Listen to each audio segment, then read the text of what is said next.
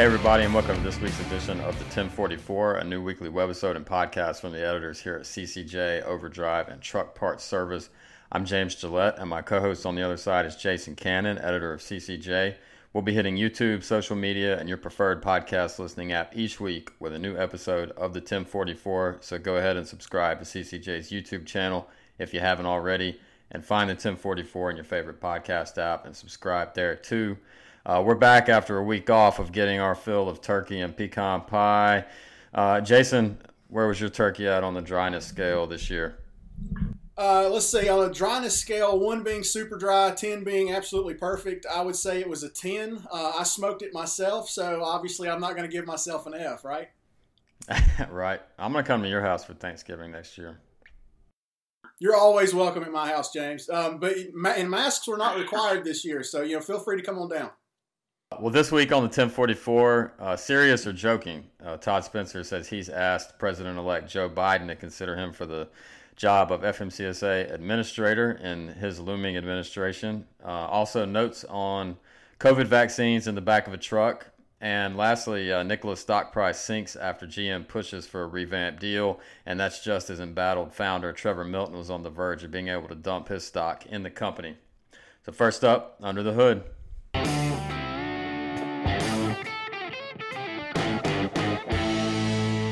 It looks like COVID vaccines will be deployed as soon as this month, and despite extreme temperature requirements, you know, some of the vaccines require uh, temperatures to be kept at negative seventy degrees Celsius, which is uh, right at, it's near one hundred, negative one hundred degrees Fahrenheit. Um, reefer makers like Thermo King and Carrier Transicold, uh, as well as a few motor carriers who haul pharmaceuticals, say they're ready for the challenge in front of them to get those vaccines moved from uh, manufacturers to clinics and other points where they'll actually be shot into people's arms or wherever a COVID vaccine will be administered. Uh, so, Jason, what stood out to you in the recent reporting on uh, how these vaccines will be transported? You know, with as many as forty million doses supposedly being ready for distribution by the end of this year, I think the volume potential is fairly staggering. I mean, the end of the year is in four weeks. And and also, I had no idea you could get a reefer unit down as low as minus twenty, minus fifty, minus seventy, and, you know, even lower. That's that's that's incredible. Yeah, I, I didn't either. Um, yeah, and, you know, COVID vaccines certainly aren't the only temperature-sensitive freight that it that needs to be moved in the next couple weeks. Uh, and I think one of the concerns is if millions of doses of vaccines uh, get get infused into the freight market uh, and it happens all at once, uh, and it looks like that might be the case, that's going to pose a big challenge, not necessarily for drivers and carriers uh, because they'll have the flexibility to take whatever loads they want, but a challenge for the uh, entire supply chain at large.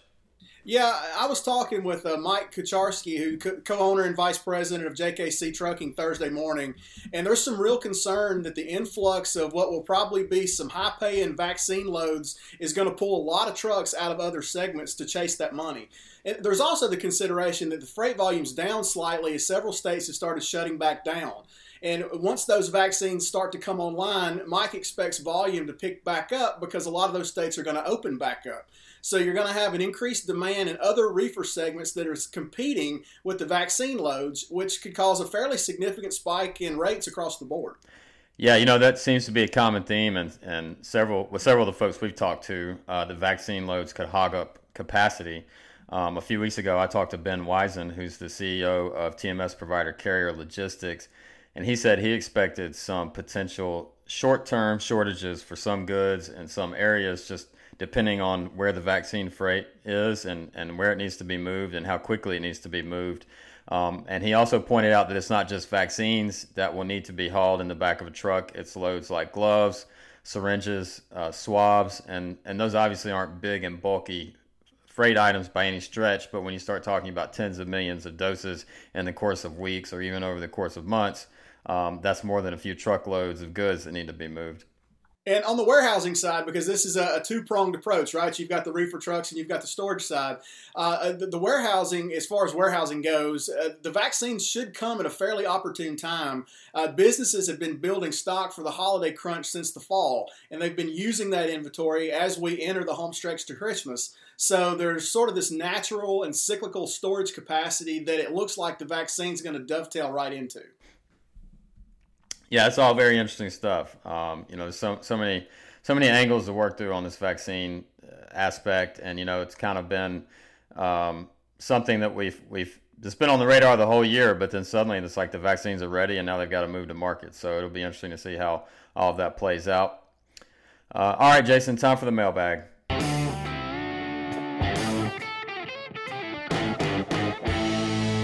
So this one is from yours truly.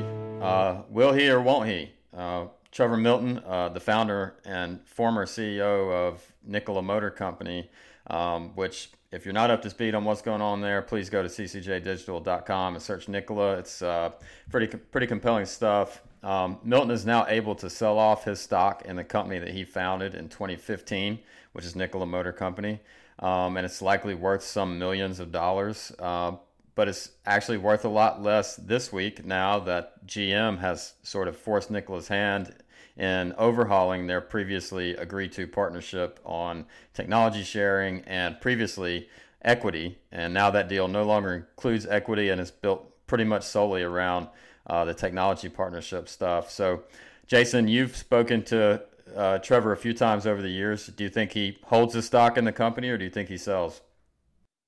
Yeah, James, you're right. I have spoken to Trevor many times since he burst onto the trucking scene in around twenty fifteen, twenty sixteen, but I've not spoken to him recently. So, uh, you know, anything I'm fixing to tell you is kind of based on my opinion. It's not anything that he's told me. Um, but, you know, the terms of his agreement, the, the one he negotiated with his own company, it, he could have cashed out Tuesday, but he didn't to my knowledge. And I checked the S E C's filing page right before we started rolling today. Interestingly enough, Bosch, they did cash out. Um, you know, they sold about four million shares. Now, they still own about nineteen million shares. So it wasn't a complete runaway. But you know, they took their cash, and now they're sitting on those other nineteen million shares. Uh, beyond what the general public has been kicking around, there wasn't a ton of movement that Tuesday.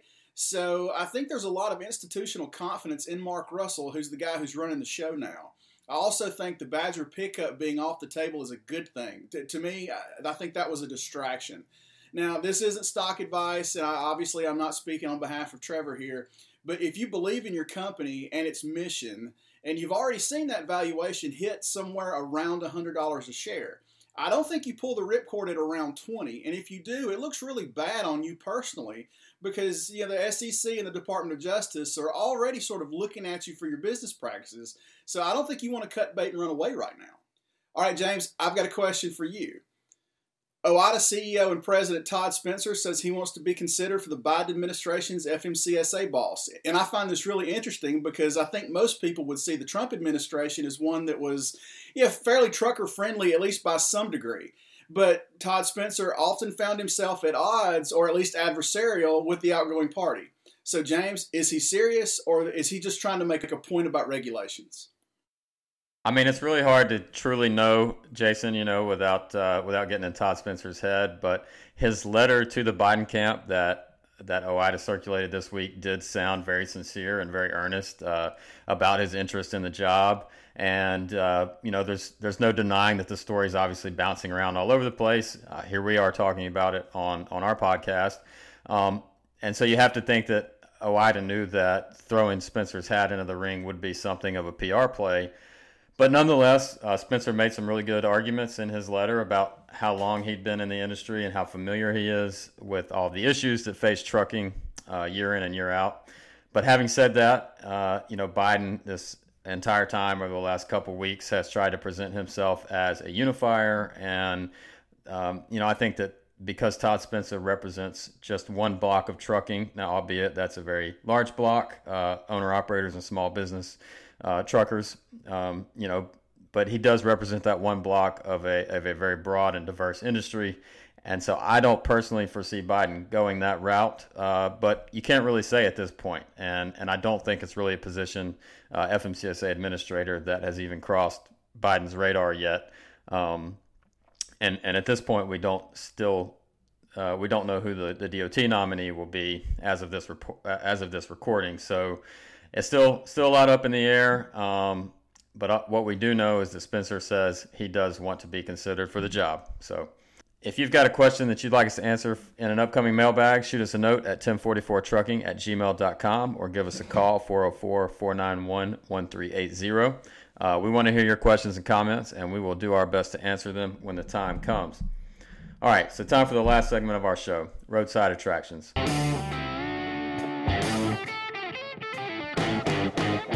Jason, the old Smuggler's Notch in Vermont is back in the news this week, uh, very briefly on Overdrive.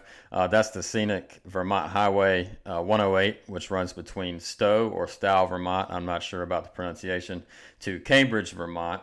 And it's been the spot of several a trucker over the years blindly following his or her G P S unit. Uh, I'm assuming those are non-commercial G P S units uh, to the notch where they have been stuck uh, sometimes for days because uh, not only can uh, you know big tractor trailers not get down there, it's very hard to get the equipment in to get those trucks out once they are stuck.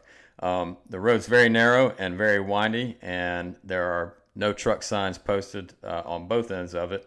Um, and we have some resident eyes and ears from the scene. That's trucker Steve Hearn, who's spoken to Overdrive a few times over the years about his experiences at the notch. And he says he can barely get his personal vehicle through there, let alone um, uh, obviously a large truck. So two years ago, the state raised the fine from two hundred dollars to two thousand dollars for violating that no trucks allowed sign.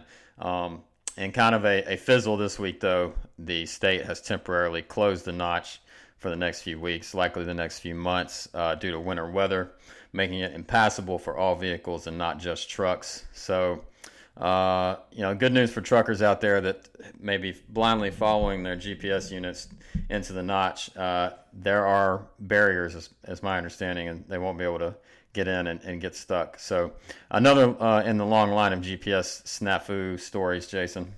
Yeah, I can tell you from personal experience, the uh, following a consumer-facing G P S app is a mistake you only make one time. Fortunately, I've never been there.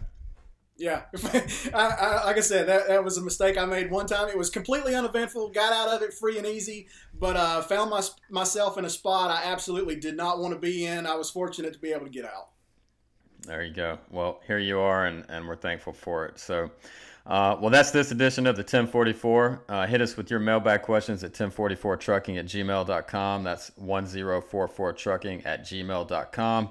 Uh, with your questions, comments, criticisms, and other feedback, we're happy to hear it. Uh, or give us a call, four oh four, four nine one, one three eight zero, and leave us a message. Um, and until next week, everybody take care and stay safe.